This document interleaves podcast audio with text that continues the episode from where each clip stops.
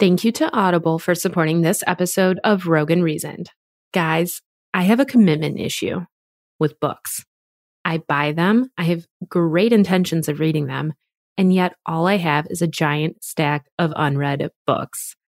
But I found a solution that works really well for me Audible. If I can't multitask it, I can't do it right now. So Audible allows me to listen to audiobooks while I'm doing another task. Cue laundry, making dinner, or working out. It doesn't stop there though. They have a wide collection of podcasts, comedy, wellness programs, and more in their app. Discover thousands of titles and get your free 30-day Audible trial by visiting www.audibletrial.com slash Rogue and Reason. That's www.audibletrial.com slash Rogue and Reason for your free 30-day Audible trial. Hey friend, welcome back to Rogue and Reason. I'm your host, Laura Swan Siegman, and today I'm going to debate with you a little. Maybe, we'll see. Don't worry, we aren't digging into politics, religion, or the complaint of the day on Facebook. But I do think that some of you might challenge me or disagree with me on what I have to lay down in our chat. And you know what? That's cool. I'm here to be honest, straightforward, blunt, and real with you, and I wouldn't expect any different of you in return. You're my kind of people. We say what we got to say and we push the envelope a little bit, right? Or maybe you will think I hit the nail on the head, that someone took the words right out of your mouth, literally. And there's a pun there based on what we're going to talk about today. However, it's unfortunately not the right time for a punchline that I'm just saying what you have thought before, and you're like, yes, girl, yes. There are a ton of things we overuse, right? The duck lips and photos, slang phrases from social media like all the things, and dumb acronyms like IYKYK, which stands for if you know, you know, for those that aren't hip. That same damn movie plot. I swear they don't make movies like they used to and a ton of other fucking things. But we overuse the same core emotions, or rather, phrases and statements tied to certain emotions, too, to the point where they almost don't mean what they are intended to mean. We've watered them down and grayed them out so much that you might not even feel them. So I think if we hold back on them more, if we don't say them as much, it might make our lives a whole lot more meaningful and true.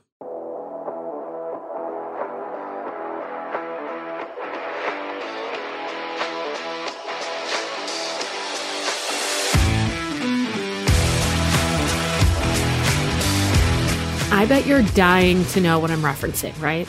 That's the thing about intros. They're there to be a little hook and preview, but they don't always give you the actual dirt on what the episode is about. But I won't leave you hanging. Let's get to the first one.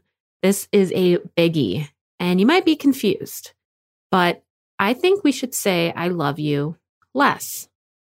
Yep, I think we should hold back on saying those three little words. I love you because I think they mean shit these days in a lot of situations. To me, saying I love you means a lot, but it appears that other people use it so loosely. And I don't mean just saying I love you in relationships to the one or your significant other. I mean this for any type of family member or friend or whoever you say it to. There are many layers to love. And if I'm telling you that I love you, it's because I would do some deep shit for you that your pain is my pain, that I would drop what I was doing to be with you in a bad moment, and that I've totally got your back. And it might mean something totally different for you. You might feel it in a different way. So think about your true definition of love for a second, and then think about who you've been saying it to. Does it line up? I roll my eyes when I encounter a group of teenage girls at Starbucks, for example not just on the mere fact that they shouldn't be downing coffee at this stage in life, but because they're all like, oh my God, love you, as they part ways. And sure, I'm not expecting them to know the deeper meaning of love at this point in life, but this is just where the habit begins. Have you ever gotten off the phone with someone and awkwardly said, I love you at the end? I remember doing that once in like the eighth grade, you know, back when we had landlines and had to get the extra long phone cord so you could pace around your bedroom freely. I said it because it was just routine for me talking to other people, like my parents. And of course, I loved my parents, but the point is that I was just saying it as a get off the phone spiel and not intentionally. Fast forward a few years, and you have those same Starbucks girls at 24 drunkenly saying it in the bathroom at the bar. It's just a thing to say. And then, even a few years after that, writing in your wedding cards, love you guys, cheers to a happy life. Do you really love them? Or are you going to drink your face off, talk shit about their wedding colors the next day, and probably not talk to them in three years, where you can later cue the, oh my God, it's been so long. Why don't we talk anymore? comments. Family. Maybe an unpopular opinion here, but I don't love all of my family members. I like most of them, but again, love for me is big. It's earned, it's balanced, it's a safe place, it's a true connection. It's not handed out like Twix bars on Halloween. Love for me doesn't just happen because of your proximity to me, and it's definitely not owed, even in romantic relationships.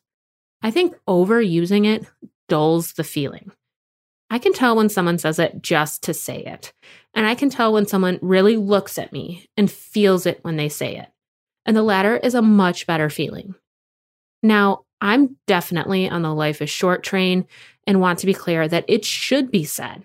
You should tell the people that you truly love that you love them because we never know when our time will come. It can be a meaningful and supportive sentiment to share with someone in a tough situation, reminding them that you have each other, that your life would be different without them. But I'm so over the everyday, zero intention use of it. The frequency and casualness of its use has stripped the phrase, I love you, of its power, of its ability to wrap you in warmth, support, and happiness. It's expected, it's commonplace. And if you don't say it, that's more noticed than actually saying it.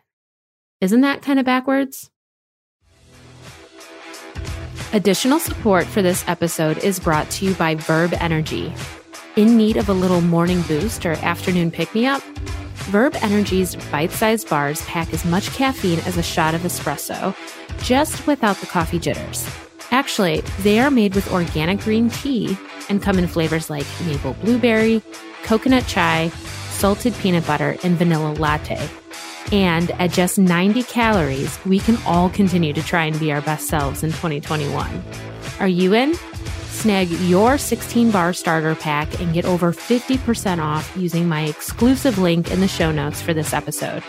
Be sure to follow them on Instagram at Verb Energy and show off your favorite flavor in your stories and posts. Something else I believe is overused is the phrase, I'm sorry. My husband, if he listened to these podcasts in detail, would have a field day with this one because he thinks I need to use it more. And there may be some truth nuggets in there at times, I'll admit. And I'm sure every therapist listening to this episode is currently dialing my number because there's probably some detailed communication strategy at question here if the words I'm and sorry are off the table for relationship negotiations. But hear me out. Are you actually sorry, or is it just a band aid? Is it just a filler phrase? This is another habitual thing I hear everywhere. You have to scoot past someone at a restaurant or a bar or some other condensed area, and you say, I'm sorry, I, I just need to get past you. What are you sorry for? That you're entitled to walk to another location if you need to? Are you sorry that they are taking up the whole damn walking space? Is it your fault the restaurant stuffed so many chairs and tables together that it's impossible to get to the bathroom without interrupting someone else's meal? Why can't we just say, Excuse me, I need to move through here quickly if you wouldn't mind adjusting your position? Thanks. I mean, I wouldn't say that word for word either. I'd probably just say, Excuse me. But isn't that the meaning behind it? I mean, for us Midwesterners, you for sure know the, oop, sorry, that just comes out of our mouths whenever we move past someone or when you're sharing an opinion that you know will ruffle feathers or be disagreed with. And you start your sentence with, I'm sorry, but, and I'm totally calling myself out on this one because that comes out of my mouth sometimes. And I am perpetuating the overuse of the phrase with this habit. It's in thinking about this podcast episode and talking about it now that I'm like, oh shit, I need to rein that one in. I'm positive I've used it not only in real life, but on this podcast before. So I'm going to work on that. But are you really sorry for what you're about to say? Because if you were, you'd stop yourself there and not say it. It's just a band aid way of saying this is probably going to offend you or bother you, but it is what it is. You're not sorry for shit. When you're truly sorry, it means that you feel regret, sadness, or disappointment about your role in a situation. We say it when we don't mean it to appease people and gloss over things. We'd be much better off in our communication and in our relationship with others if we actually meant it when we said it. When we can look someone in the eye name our position in the situation and truly feel badly for how it went and what we did. Because of how often I'm sorry is used in the casual way in which it is said, I much prefer the term I apologize, actually. Maybe I'm splitting hairs, but someone acknowledging they owe me an apology now holds different weight than a quick oops of I'm sorry. And when you're on the receiving end of this, I'd also pose a question Does everything really need an apology, even? And I'm sorry? Or is what you really need understanding and acknowledgement? Just like the phrase, I love you, its absence is noted more than its presence. So again, it should be said. You need to be able to focus inward and cop to your role and contribution to a messed up situation. There are definitely opportunities for us to get off our high fucking horse and clean up the shit on the ground. We'll need to say it more frequently at times based on how we are deciding to act at a certain stage of life, while we'll say it less when we are more level and conscious of our actions and words. But saying it to end a fight or to deflect from the strong statement you're about to make doesn't do anything in the long run. I feel it conditions us in the complete wrong way. Nowadays, we are expected to apologize for everything. Everything is offensive. Everything needs a big I'm sorry tour. You have to lay down on a spike to end the madness, regardless of how petty something is. We've become weak and soft, if you ask me. And we need to understand each other more, not say, I'm sorry, and continue on with what we were doing, anyways. I mean, those are two big ones, right? I love you and I'm sorry. Those are the things we are taught to say, should be able to say, but have become sloppy with. And where there's smoke, there's fire. We overuse a bunch of other statements too. One's tied to important emotions, like, I'm fine. Are you really?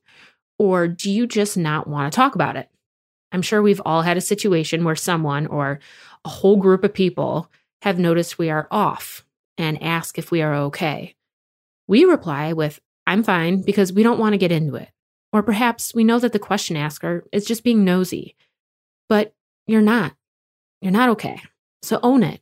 It's important, and it's very much tied to mental health and people sweeping things under the rug.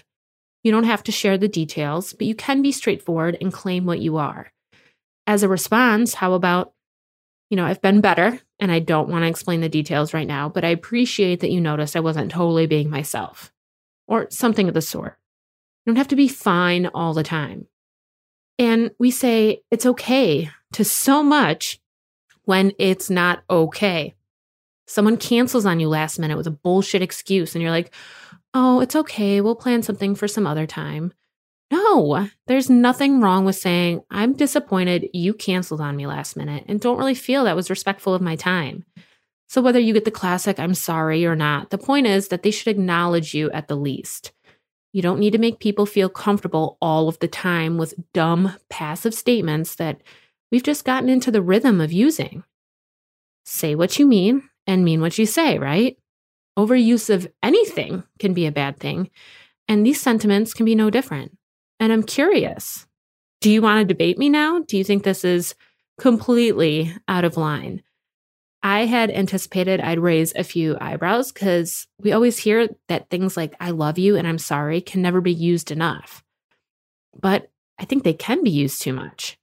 And if you're picking up what I'm putting down, what other phrases or terms tied to real things like emotions, not just catchy random slang phrases that die after a few years, do you think are overused by us today, that we've taken for granted, become too comfortable with?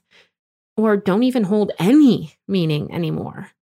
Share them with me. It's not only a conversation point, but you could give me a check on my speech or behavior in the process. And there's nothing wrong with checking each other here and there sometimes, right? And we can do that in this community. We shoot it straight. So message me, tag me, drop some knowledge on me on Instagram at Rogue Reason Podcast or at Laura Swan Siegman. And we will chat soon on the next episode of Rogue and Reason. Have a great fucking week. To learn more about me, your host, and the Rogue and Reason podcast, visit www.lauraswansiegman.com slash podcast and follow along on Instagram at Rogue Reason Podcast.